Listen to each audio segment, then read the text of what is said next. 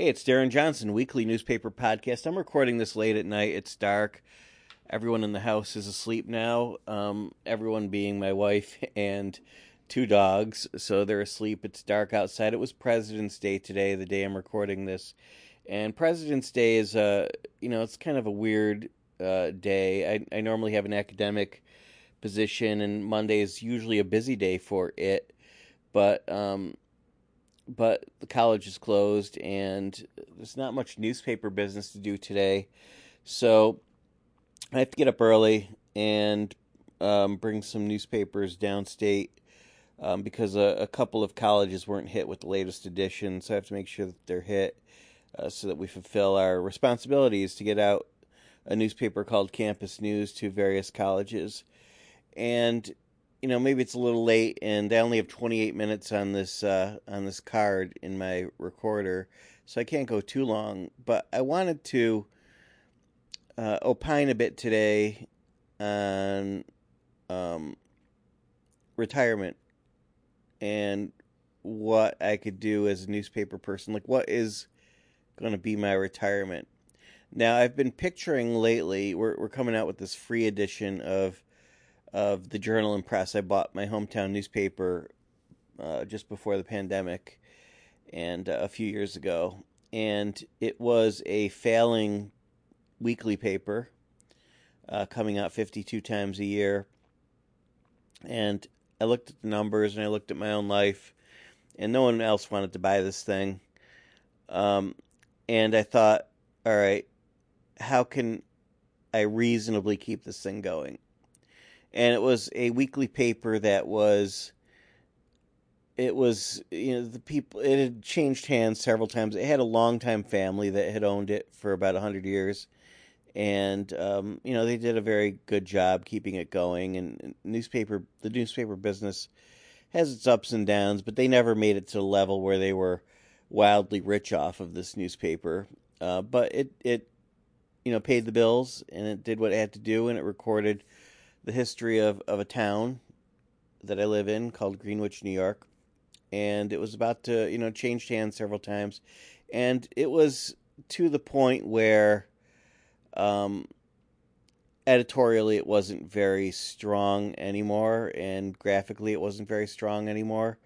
Um, it had gotten, you know, down to an owner that was uh, doing all the owner could to put it out and put out a paper, but I I looked at it and realized that you know and saw the numbers. It wasn't making any money. Um, saw that it just wasn't sustainable, and you can't like put your own life and health at risk for a uh, for a publication that maybe the local people aren't appreciating as much as they should. You know, because if they all were buying into it and subscribing and supporting it, it would have more money and it could hire more freelancers and be a better paper. So I wanted to keep this thing going. It's 182 years old now, and I um I figured, okay, here's the way to go. I'll and I had already the campus newspaper uh, that was over a decade um, years old, at that point in time, and I thought, I thought, um, all right, let's make it not a weekly paper anymore. Let's make it um, a twice monthly. So it came out 24 times a year. But my thought was it had very little journalism in it as a weekly paper. So I'll just ramp up the journalism and and put more bylined, you know, type pieces in there, but just come out less frequently, make it more of a read. And you know, this philosophy came from years of of um, working at other publications, some weekly, some not. Various mindsets. My campus news is just a monthly, and uh, various you know mindsets that come with with putting a newspaper together. And um, and I was I was thinking, all right, if this is going to survive, let's just ramp up the journalism. This will give it some time to breathe between issues, sell some ads, and in the meanwhile can go online with uh with like breaking type stuff. And so it still would have its news element, but it could um, it could at least last a little bit longer as a twice monthly paper. So I did the paperwork with the post office and said it's not going to be weekly anymore. It's going to be semi monthly, and um, and people kind of were fine with that because they saw it was about to die anyway. So, um, but I kind of had it in my mind to make it a weekly again, you know, to kind of ramp it up. But I bought it just before COVID hit. COVID hit, and like was just devastating um, in many regards. So it just, you know, just made making any financial gambles impossible during that time. So, um, so I kept it as uh, biweekly, and you know, do I fund it myself? You know, is if you like crunch all the numbers and everything, is it something that I'm pretty much paying out of pocket for at times? Um, yeah, sure. You know, sometimes my paycheck at the uh, at the local college, um, you know, pays a printing bill. You know, it it pays the postal bill. Um, so yeah, it it is kind of an expensive hobby you know, I guess you know it does bring in some revenue. So sometimes I could be low in other regards, and and hey, a bunch of subscriptions came in, and you know, it's never dire. You know, I, I have a diversified life, and it's never dire. But um, but the goal was to always, you know, was to become weekly again, and so we're about to launch a I figured out right how do how do I do this? How do I make it weekly again? Considering paid circulation papers are are um, dying. They're dying all over the place. No one wants to advertise them anymore. They just advertisers don't understand that paid circulation papers are about quality, not quantity. Like you're reaching quality people that are willing to pay for a newspaper that that's just like an antique notion at this point. No one understands it. Advertisers don't understand the concept anymore. Like that, it's better to reach a thousand really dedicated people than you know ten thousand um, superficial people. It's it's just that that concept of hitting the right people is long gone. So I couldn't, and all the daily papers are dying, and, and with that comes um, you know, they either have less frequency or they're definitely have less circulation. And with that comes like it's a food chain thing because if people were going to buy the daily paper every day in a convenience store, and then when the weekly paper shows up, they would just add that on, add that on to their bill. Okay, I'll pick up the weekly paper too while I'm here picking up the Post or the Star or whatever. Um, I'll pick up the daily paper. I mean, the weekly paper. So you know this it's just it, it's all it's just the food chain and um and so you know I couldn't do that but I do recognize that a, a paid circulation paper is more important than a free paper in general. Yes, there are bad paid circulation papers. Yes, there are, are great free papers. Um, but in general, a paid circulation paper has something to it that makes it a little bit special, and some and there are some loyal people to the paid circulation paper, so can't throw that out. So the idea was to create a hybrid newspaper that um, that is free some weeks but paid other weeks. And it's complicated.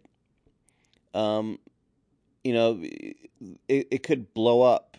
It could be like the paid circulation people stop subscribing because they see the free paper.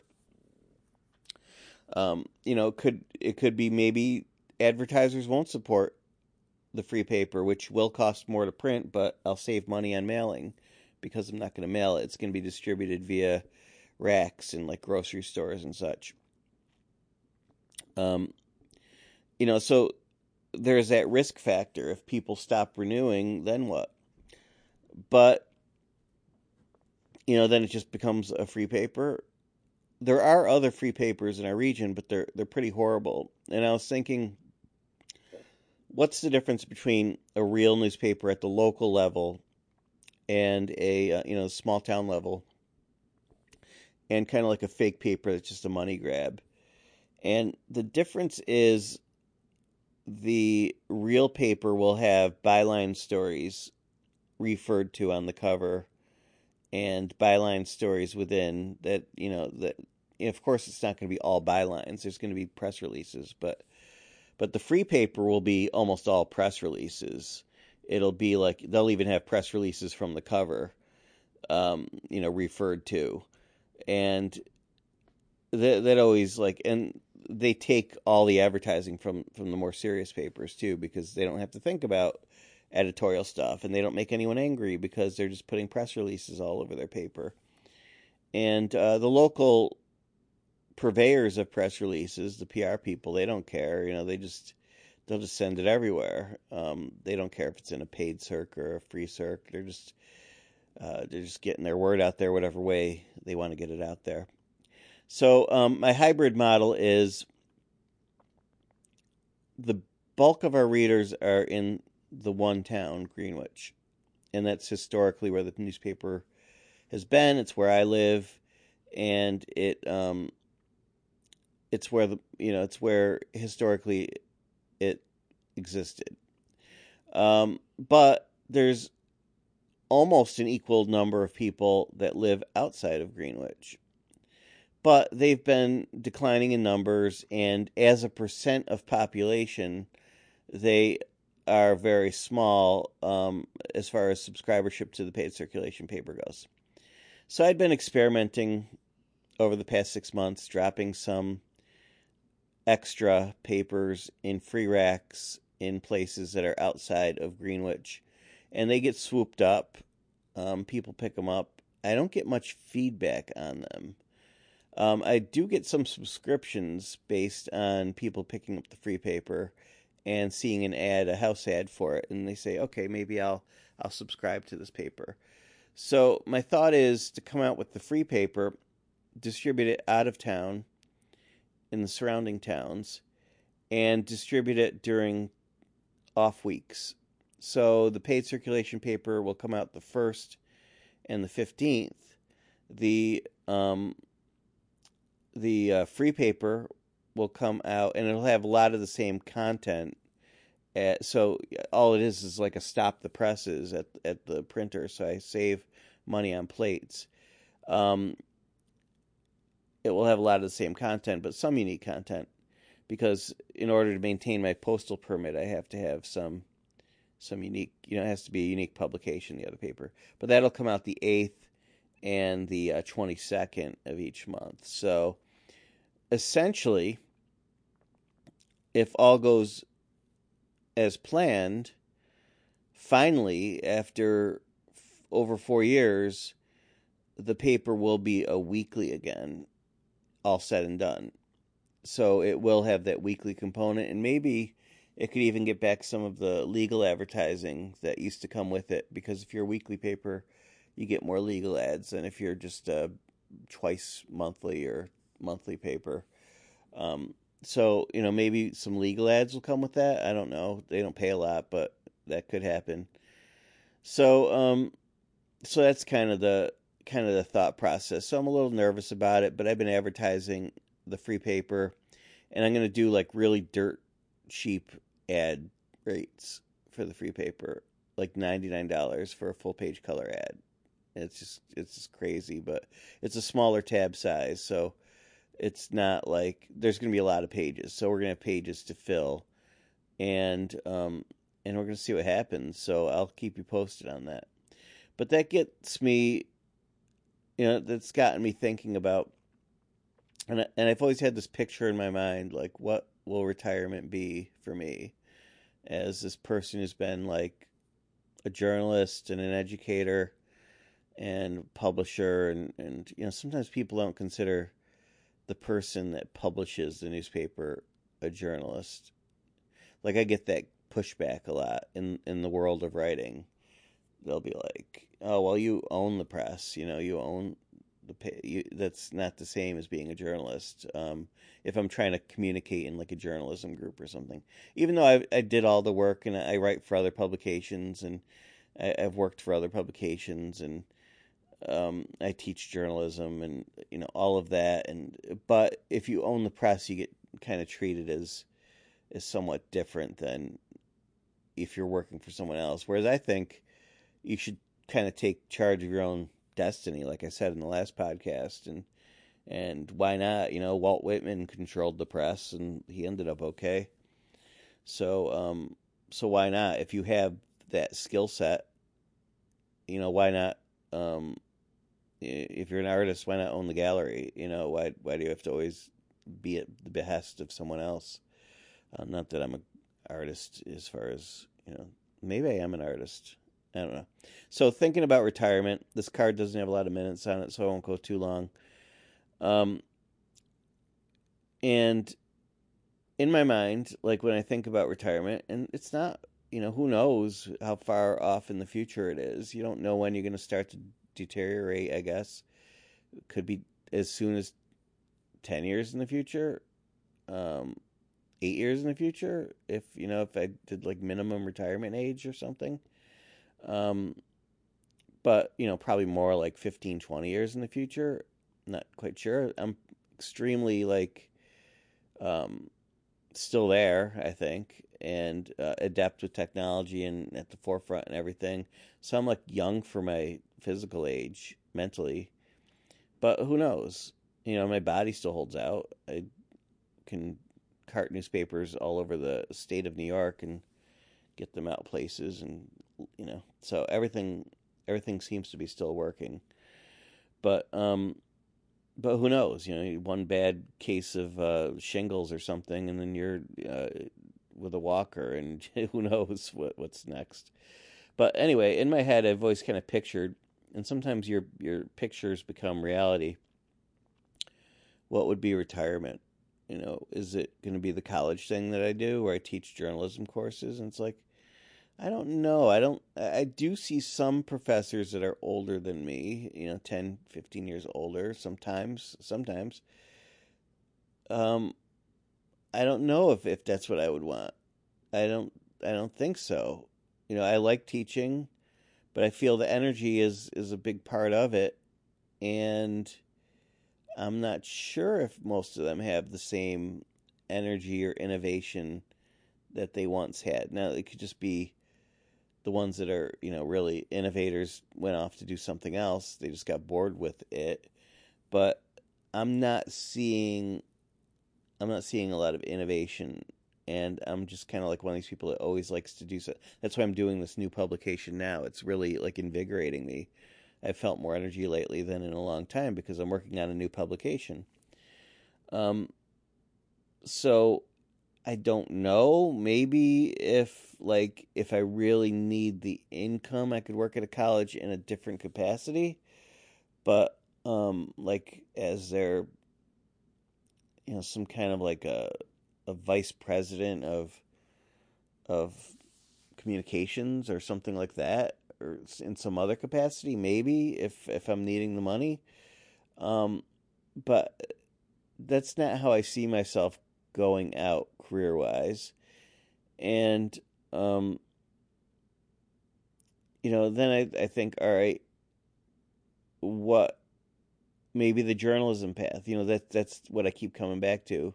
And it's where where I started. It's as a kid I made newspapers and I was in the high school explorers and high school newspaper and delivered newspapers uh, for most of my teen years, and then I went to college and studied writing, but we didn't have a journalism program. But wrote for the school paper, and I read, you know, all that time I'd read every newspaper I can get my hands on. I'd grab fifty cents from my ashtray buy Newsday or whatever daily news. And in college, I delivered New York Times, and I'd be done with my day by like seven thirty, and I'd read the New York Times. And um, you know, then I uh, worked for newspapers and, you know, I almost joined the army at one point in their journalism track, but I didn't pass the the physical because my blood pressure was too high. Um, and they sent me back, and then when I went when I went to uh, going to. They said go to your own doctor and get that under control. And then I got a call from a real newspaper, so I was like, all right, I guess I won't join the army now. I got a call from a newspaper to, for a job. Um, you know, did that and the journalism education thing, advised, taught journalism. You know, now I'm doing radio too, and it's just like been this whole career.